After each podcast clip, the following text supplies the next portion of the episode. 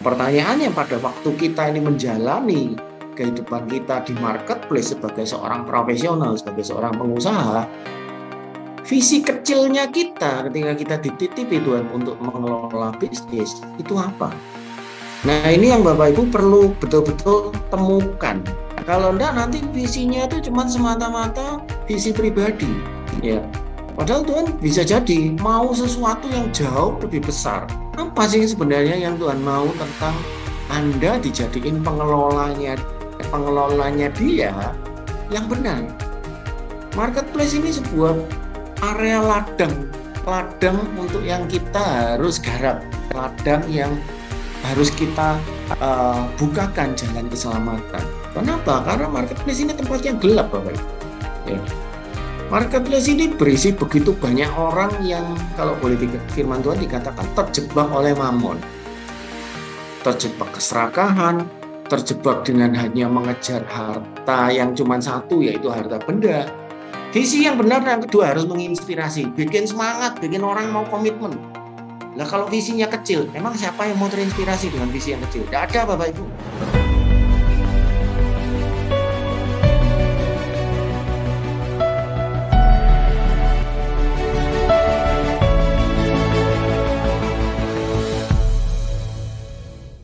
Selamat datang teman-teman semua. Puji Tuhan hari ini kita bisa berkumpul kembali di Glim pada tanggal ini. Kita lagi kita akan mendengarkan Coach Agus Sanetio yang akan membicarakan visi misi perusahaan. Bagaimana visi misi perusahaan kita? Apa kita sudah punya visi misi atau bagaimana visi misi itu apa jalan atau tidak? Mari kita akan dengarkan Coach Agus Sanetio yang dia seorang bisnis eksekutif coach di Action Coach sejak tahun 2008. Founder and CEO Profit Action Coach, Executive Coach di Mi Mapan Group, founder PT Jagat Digital Indonesia SESME, founder PT Trinovasi Gormeta Adidaya Overdose. Silakan Coach Agus Nityo. Oke, okay. uh, jadi Bapak Ibu malam hari ini kita akan saya mau sharing sharing tentang bagaimana kita temukan blueprint apa yang Tuhan mau tentang kita sebagai pengelola ini sebenarnya diharapkan oleh Tuhan itu akan bagaimana gitu. Karena kalau kita mengatakan bahwa kita ini pengelola perusahaan miliknya Tuhan, berarti kita ini kalau boleh dibilang kita adalah uh, eh, GM-nya GM-nya perusahaan miliknya Tuhan. Pertanyaannya, ya, Tuhan mau bawa perusahaan ini sesungguhnya itu berdasarkan maunya kita sebagai GM atau berdasarkan maunya big boss-nya kita. Nah, sekarang ayo Bapak Ibu, kita lihat sekarang. Kalau berbicara tentang visi, ya, sebenarnya firman Tuhan itu mengajarkan kita tidak tahu tentang visi. Ya. Bahwa ternyata setelah saya baca firman Tuhan itu saya itu menemukan ya buku tentang bagaimana sebagai kita itu mengelola bisnis. Kalau saya di Action Coach itu sebagai seorang bisnis coach, saya mencari pengetahuan tentang bagaimana sih ilmu atau strategi yang efektif untuk mengembangkan bisnis untuk supaya bisnis itu bisa mencapai tujuannya. Dan salah satu yang paling jadi kunci itu adalah bagaimana setting yang namanya vision. Nah, setting vision ini ternyata setelah saya itu kenal dengan KBC, saya mulai belajar mengenal Tuhan lebih dekat, saya belajar untuk berrelasi dengan Tuhan, maka saya menemukan, loh ternyata yang namanya sejarah keselamatan itu isinya sebenarnya adalah visi. Ya. Abraham diberi janji. Nah kalau saya tanya, janji itu sebenarnya visi bukan? Bahwa ketika Abraham percaya bahwa Tuhan akan memenuhi janjinya, Abraham diberi gambaran ke depan bahwa kamu setia, kamu bergeraklah, ya. Itu visi, ya. Ketika berbicara dalam konteksnya Musa, sama Musa juga diberikan visi oleh Tuhan, ya Nah, visi itu yang kemudian diterima oleh Musa dan dibagikan kepada bangsa Israel. Ya. Ya. Nah, jadi kalau sejarah keselamatan itu sebenarnya adalah visi, gambaran tentang visi, dan kemudian ketika kita belajar lebih jauh, kita mengimani bahwa Yesus Kristus itu Tuhan kita, kita juga diberi visi loh, visi keselamatan bahwa kalau kita ikut jalannya Tuhan, kita bukan hanya hidup di dunia ini, tapi bahkan setelah kematian pun kita akan hidup kekal. Itu sebuah gambaran, sebuah visi. Nah pertanyaannya pada waktu kita ini menjalani kehidupan kita di marketplace sebagai seorang profesional, sebagai seorang pengusaha, visi kecilnya kita ketika kita dititipi Tuhan untuk mengelola bisnis itu apa? Nah ini yang Bapak Ibu perlu betul-betul temukan. Kalau enggak nanti visinya itu cuma semata-mata visi pribadi. Ya, Padahal Tuhan bisa jadi mau sesuatu yang jauh lebih besar. Kalau Anda bahkan sudah dipertemukan dengan teman-teman di KBC ini, di komunitas ini, Anda diberi kesempatan untuk belajar lewat program Glim ini, apa sih sebenarnya yang Tuhan mau tentang Anda dijadiin pengelolanya pengelolanya dia yang benar. Marketplace ini sebuah area ladang, ladang untuk yang kita harus garap, ladang yang harus kita uh, bukakan jalan keselamatan. Kenapa? Karena marketplace ini tempat yang gelap, Bapak Ibu. Ya. Marketplace ini berisi begitu banyak orang yang kalau boleh firman Tuhan dikatakan terjebak oleh mamon. Terjebak keserakahan, terjebak dengan hanya mengejar harta yang cuma satu yaitu harta benda. Padahal kita sudah belajar bahwa Tuhan maunya kita itu bukan cuma berlimpah dalam hal harta, harta benda saja. Tapi ada, masih ada lima harta yang lain yang kita harus kejar. Nah, ini yang ayo kita coba sekarang temukan apa visinya yang Tuhan mau dengan kita menjadi pengelola perusahaan miliknya dia. Ya. Nah, ini yang saya mau ajak Bapak Ibu untuk coba memahami. Kenapa kok kita itu perlu visi? Ya. Karena pada saat kita itu uh, menjalankan bisnis, sering dikatakan, ayo tuliskan visi, ayo tuliskan visi. Emang kenapa sih kok harus menuliskan visi? Dan nanti visi yang yang tepat itu seperti apa? Visi yang benar itu harusnya bagaimana? Ini yang saya mau sharingkan dari Bapak itu. Ya. Nah, ada tiga alasan kenapa kok kita itu perlu menuliskan sebuah visi. Ya. Visi itu kompas, Bapak Ibu. Ya. Dan yang kedua adalah visi itu sumber kekuatan, sumber energinya kita. Kemudian juga visi adalah magnet. Nah, apa ini maksudnya satu persatu? Ayo kita bongkar sekarang satu persatu. Ya, visi adalah kompas. Karena berbicara tentang kompas, kapan kita akan memakai kompas? Ya, jadi Bapak Ibu akan mencari kompas atau sangat merasakan dampaknya dari kompas ketika apa? Yaitu ketika kapal, kalau kita ini sebagai nakoda kapal, kapal kita ini sedang berada di tengah badai. Atau Anda ketika sedang tersesat di dalam sebuah hutan atau tempat yang asing, kemudian Anda tidak tahu ke mana, tidak punya arah, maka kompas itu akan menjadi penolong yang membuat Anda bisa diselamatkan. Ya. Nah sama, visi juga begitu. Banyak perusahaan ketika pandemi kemarin, badainya begitu hebatnya, membuat banyak pengusaha tidak bisa bertahan di tengah badainya ini. Kenapa? Kalau buat saya, saya merasakan betul selama pandemi kemarin perusahaan keluarga yang kami kelola restoran itu adalah salah satu industri yang paling kena badai ya. Restoran mengalami lockdown tamu tidak boleh datang. Kami tidak boleh berjualan kapasitas dibatasi sedangkan gaji karyawan harus tetap keluar Bahkan sampai ke satu titik sama sekali tidak boleh terima tamu untuk orang daging makan. Padahal dulu restorannya bertahan dan bisa menghasilkan keuntungan ketika ada tamu datang ke outlet. Tapi kena pandemi, kena badai, betul-betul tidak bisa ada arah sama sekali. Kita tidak bisa bekerja, tidak bisa menghasilkan profit, tidak bisa menghasilkan omset. Lalu pertanyaannya bagaimana kita bertahan di tengah situasi yang seperti itu? Apakah hanya bertahan atau berkembang? Nah, ini yang jadi tantangan ketika sebuah perusahaan ketemu dengan badai. Anda ini cuma sekedar bertahan atau Anda berjuang bukan hanya untuk survive tapi untuk bahkan keluar jadi pemenang di masa-masa badai. Ya. Kalau kita melihat situasinya di bangsa Israel sendiri di padang gurun. Kalau dikatakan di padang gurun, di situ apa ya badainya luar biasa, bebannya luar biasa, tantangannya sulit sekali. Tapi orang-orang yang mau percaya dengan visi yang Tuhan pasang pada seorang Musa, ya mereka akan selamat. Dan ternyata yang selamat itu tidak banyak jumlahnya. Hanya mereka yang mau percaya dengan Musa, bahkan yang sudah di depan pintunya Kanaan pun masih saja orang tidak percaya. Jadi ibaratnya kalau Bapak Ibu hari ini, Bapak Ibu ini sudah disodorin oleh Tuhan pertolongan yang begitu luar biasa.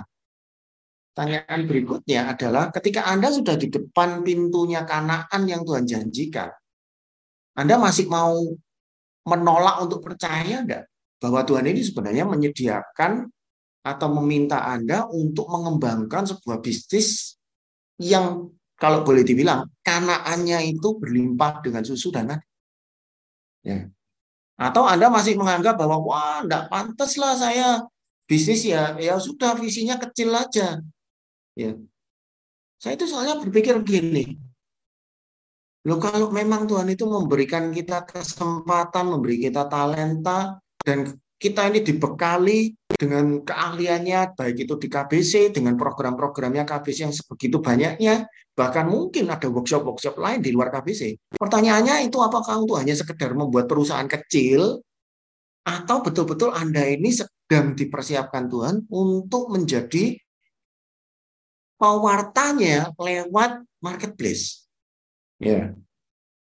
Coba Bapak Ibu bayangkan, kalau memang visinya atau visi yang diberikan ke kita itu adalah visi yang besar sekali, bangun perusahaan besar, di ujungnya adalah Anda bisa mengatakan, ini loh perusahaan big bossku ini Tuhan. Kamu kalau mau selamat ikut Tuhan. Ikut Tuhan itu bukan berarti uh, miskin, bukan. Karena bisnis sukses atau tidak kita perlu berdoa, tapi ada sisi yang lain. Kita harus melakukan porsinya kita, melakukan tindakannya kita, melakukan strategi. Ya. Nah ini satu tantangan tersendiri, Bapak Ibu. Makanya ketika kita punya visi, itu akan menjadi sebuah arah. Ketika Bapak Ibu punya visi, Anda akan menemukan kanaan. Di tengah Anda beri padang gurun ketika kelaparan, Anda tidak dapat makan, Anda tidak dapat minum, Anda akan maju terus tapi dengan sebuah goal. Punya rencana, ada actionnya. Ya. Ini yang yang sering kali banyak pengusaha merasa wah saya sudah doa dan doa saya dijawabnya ya cuman dapat customer yang kecil-kecil. Bapak Ibu, Anda mau dapetin customer yang banyak, itu ada caranya, ada strateginya. Orang yang tidak kenal Tuhan pun mereka bisa melakukan itu dengan cara apa? Belajar ilmu bisnis. Kalau Anda mengatakan bahwa oh nanti Tuhan akan kirimkan semua customer itu, pertanyaannya, kalau itu semua sudah dikirimkan, di tengah badai sudah dikirimkan pertolongan penolong, emang Anda langsung bertindak apa gitu Atau mungkin bahkan Anda masih tidak percaya. Ya. Nah ini yang sering kali saya temukan bahwa banyak pengusaha ketika sudah berbicara tentang visi ini melihat bahwa oh satu Nah ini saya bisnisnya kecil lah. Pokok saya serahkan pada Tuhan. Saya percaya Tuhan nanti pastikan berkat untuk saya, untuk keluarga saya. Pertanyaan saya, loh, kok Anda kok begitu begitu apa ya egoisnya, cuma mikirkan keluarga inti Anda. Emang Tuhan mau bisnis ini hanya cukup sebesar untuk makannya keluarga Anda? Atau jangan-jangan Anda diminta untuk melakukan sesuatu yang jauh lebih besar daripada anda membangun bisnis sebesar mencukupi kebutuhan keluarga Yang mana ini? Ya. Momen ketika saya mengetahui bahwa oh ada sesuatu yang saya harus kerjakan sebagai saya sebagai seorang pengusaha, saya sebagai seorang bisnis coach, saya diberi kesempatan untuk belajar lewat KBC untuk kenal Tuhan lebih dekat, saya saya itu menemukan misi saya bukan semata-mata cuma sekedar saya saya jadi pengusaha, tapi saya harus jadi pengusaha yang besar supaya apa? Supaya saya bisa berbagi, memberi contoh, memberikan tuntunan buat teman-teman yang lain. Ayo ikut Tuhan ini tidak membuat kita itu seperti kalau orang di luar sana mengatakan, oh ikut Tuhan itu nanti susah, bisnismu tidak bakalan bisa besar. Siapa bilang seperti itu Bapak Ibu? Ya, besar kecilnya bisnis itu selain memang Tuhan nanti yang akan memberikan penolong, memberikan berkatnya, tapi juga ada andilnya kita Bapak Ibu. Ya. Ingat, kita ini diberi kehendak bebas loh oleh Tuhan. Bangsa Israel ketika uh, di tengah situasi padang gurun yang kelaparan, kehausan, ber, berkeluh kesah terus-menerus. Badai datang itu isinya mengeluh terus Pertolongan Tuhan dalam bentuk apa, Bang? Coba Anda ingat di perjanjian lama. Ya. Bagaimana Tuhan menolong bangsa Israel? Ketika keluar dari Mesir, ketika kelaparan. Apa pertolongannya ketika kelaparan dan kehausan? Ketika lapar yang dikirim apa, Bapak Ibu? Roti mana dan burung puyuh. Coba Baca lagi firman Tuhan. Benarkah yang dikirim roti mana?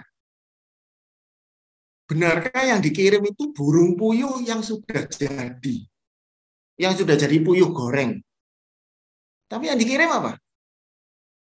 Mana yang berupa embun yang itu harus diambil pagi-pagi sebelum matahari. Kalau kita telat ngambilnya, dia rusak. Burung puyuhnya kalau tidak diambil pagi-pagi buta dia terbang. Apa artinya? Artinya tetap harus ada action plan, harus ada rencana untuk bangun pagi-pagi, harus ada rencana untuk membuat mana itu dimasak jadi roti yang bisa dimakan. Benar enggak Bapak Ibu? Emang Tuhan nggak bisa kirimkan mana yang sudah jadi roti setiap hari? Apakah Tuhan nggak bisa kirimkan itu? Bisa Bapak Ibu. Ya, Nabi Elia dikirimkan makanan lewat apa? Lewat janda. Diberi makanan, langsung jadi makanan. Tapi bangsa Israel yang dikirimkan apa? Burung puyuh, Bapak Ibu, bukan puyuh goreng yang langsung tersaji di piring. Artinya apa? Ada sisinya manusia yang harus mengerjakan sesuatu. Berkat Tuhan berikan. Tapi ada porsi manusia yang manusia harus kerjakan. Ketika bangsa Israel sampai di depan pintunya Kanaan, sudah mau masuk Kanaan, lagi-lagi ditanyai, ayo percaya sama saya, lihat di dalam, tuh Kanaan di depan, eh masih aja 12 12 pengintai dikirim. Mayoritasnya tidak mau percaya bahwa Tuhan yang akan membimbing masuk ke sana. Padahal itu sudah di depan Kanaan. Nah, coba Bapak Ibu sekarang bayangkan. Ketika Anda diberi permintaan untuk menuliskan visi, yang Anda tuliskan itu visi kecil atau visi besar? Kalau Anda mulai mencoba, emang saya harus nulis perusahaan saya sebesar apa? Coba bayangin, kalau Tuhan memang beri Anda kemampuan, beri Anda kesempatan, Anda harus membangun perusahaan ini sebesar apa, Bapak Ibu? Apakah cuma sekedar cukup untuk penghidupan Anda pribadi? No. Ya. Nah, ini yang saya mau menantang Bapak Ibu. Ya. Saya menantang ini berarti saya akan konsekuen. Saya juga melakukan hal yang sama.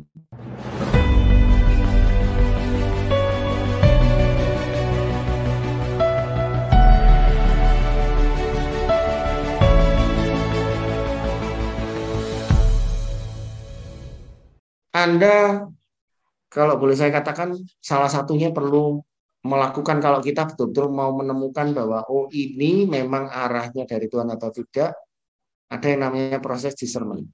Ya. Tapi yang pasti begini. Kalau memang Anda sebagai pengusaha, Anda ini sebenarnya punya kemampuan ya untuk mengelola sebuah bisnis.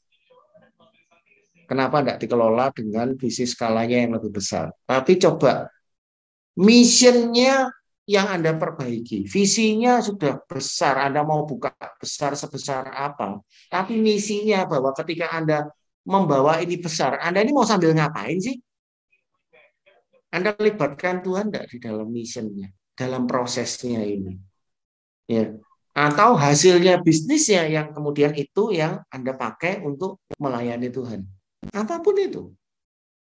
Apakah semuanya memang harus mengarahnya menuju pembawa membangun bisnis yang besar? Belum tentu, Bapak Ibu. Ya. Kalau ternyata panggilan yang memang Tuhan berikan ke Anda itu bukan lewat bisnis, ya bisa jadi memang itu adalah visi yang menurut versi Anda sendiri. Nah, coba Anda pikirkan. Anda pikirkan, Anda rasakan. Ya. Makanya saran saya Anda doa dulu. Anda doa minta hikmat, baru kemudian anda tuliskan. Coba dicek. Ya. Kalau memang ini adalah dari Tuhan, jalan akan terbuka. Ya. Nah, ini proses. Proses saya sendiri juga berulang kali menghadapi situasi yang seperti itu. Ketika saya setting visi yang besar dalam proses untuk mewujudkannya, aduh, kadang itu iman saya goyah Bapak itu. Ya, Bukannya semuanya lancar gitu, enggak loh ya. Di tengah itu saya merasakan, emang benar dah ini yang aku lakukan. Kok sepertinya kok kok rasanya malah bukannya malah makin dekat sama Tuhan, kok malah makin jauh. Kok malah saya ada ribut dengan partner saya. Tapi ya itu tadi, ketika saya mulai belajar untuk ketika ketemu masalah, saya mulai cari bimbingan yang Tuhan berikan. Di situ saya dapetin jawaban-jawaban. Oh, cuma dikuatkan. Coba Bapak Ibu bayangkan. Waktu saya kemarin, ini loh kemarin, Jumat kemarin ini. Ya, kami sempat galau. Kenapa? Karena omset bulan kemarin itu mengalami drop ya untuk produk popcorn. Sempat bingung, aduh ini dapat omsetnya dari mana? Partner saya juga bingung, saya sendiri juga pikiran juga. Eh, kok tiba-tiba di Surabaya ada pameran mungkin yang teman-teman yang tahu pameran untuk food hotel ya. Di Surabaya itu pameran yang sangat besar di Grand City. Sewa standnya ada satu stand itu 40-an juta. Eh lah kok partner saya malam jam setengah sepuluh pameran itu besok pagi mulai jam 9 satu hari sebelumnya itu sudah dikontak sama orangnya Kadin. Diberitahu Pak bisa enggak Pak? Besok jaga pameran Pak mewakili Kadin, Kadinnya mewakili namanya Export Center Surabaya. Setengah sepuluh loh, besok pagi itu mau pameran. Siapa yang bisa membuat yang seperti itu, gitu loh. Nah itu kalau buat saya, saya ngomong sama partner saya, lo itu burung puyuh yang dikirim sama Tuhan, cepet tangkap, cuman gitu aja sudah. Kami tangkap, ya empat hari kerja, omsetnya luar biasa, bapak. Ya. Tapi kerja keras, ya beneran. Mana dikirim? Bangun pagi-pagi, yo kerja oh. Ya itu yang terjadi Bapak Ibu. Makanya apa yang saya sharingkan ini yang saya alami gitu. Tuhan itu kirimkan jalan itu bukan berarti semuanya yang piring sudah jadian makanan tersaji. No. Ya. Berkat yang Tuhan sampaikan itu sering kali dikemas dalam bentuk sebuah problem yang ketika Anda solusikan, di situ berkatnya baru terbuka. Kadonya baru terbuka. Yang bungkusnya itu masalah. Ya. Ketika itu Anda atasi, bisnis Anda besar. Bisnis Anda naik kelas. Begitu Bapak Ibu. Ya. Jadi kalau mau memastikan caranya bagaimana? Bawa dalam doa, lalu Anda bergerak, jalan. Ya. Cuman setahu saya Bapak Ibu, bahkan yang orang yang tidak kenal Tuhan pun, problem yang paling banyak itu kalau berbicara bisnis, mereka takut menuliskan visi, takut dengan konsekuensinya. Ketika nulis visi besar, konsekuensinya bahwa dia harus bekerja lebih keras lagi. Dia harus keluar dari zona nyaman. Itu yang orang kebanyakan alami. Jadi makanya kalau sekarang anak Tuhan apakah tidak mengalami seperti itu? Menurut saya ya sama saja. Kadang cuma alasan aja bahwa oh saya harus dekat sama keluarga. Emang kalau bisnisnya besar itu tidak bisa dekat sama keluarga? Siapa bilang? Ya. Kadang itu cuma alasan aja, pembenaran aja. Ayo Bapak Ibu, saya mau mengajak Anda untuk bersama-sama yang pertama menemukan dulu apa tanah kanaan yang Tuhan sudah siapkan buat Anda. Yang kedua, ayo berjalan dalam iman untuk memasukinya.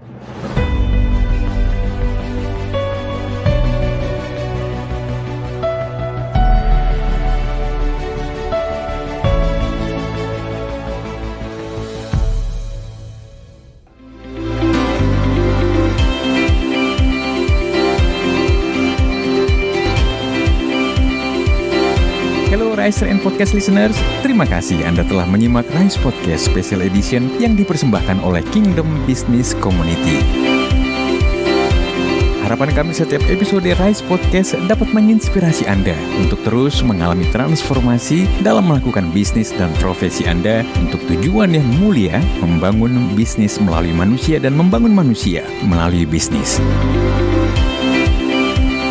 Kami mengajak setiap Anda dan perusahaan Anda untuk bergabung bersama kami dalam komunitas Kingdom Business Community. Secara bersama, kita bisa bertumbuh, berkembang, dan sukses, serta dapat berkolaborasi dalam gerakan kepedulian kepada sesama untuk Indonesia yang lebih baik. Untuk dapat bergabung, silahkan kunjungi website Kingdom Business Community di www.kbc.or.id atau hubungi Sekretariat Nasional KBC di 0817 131 257. Sekali lagi www.kbc.or.id.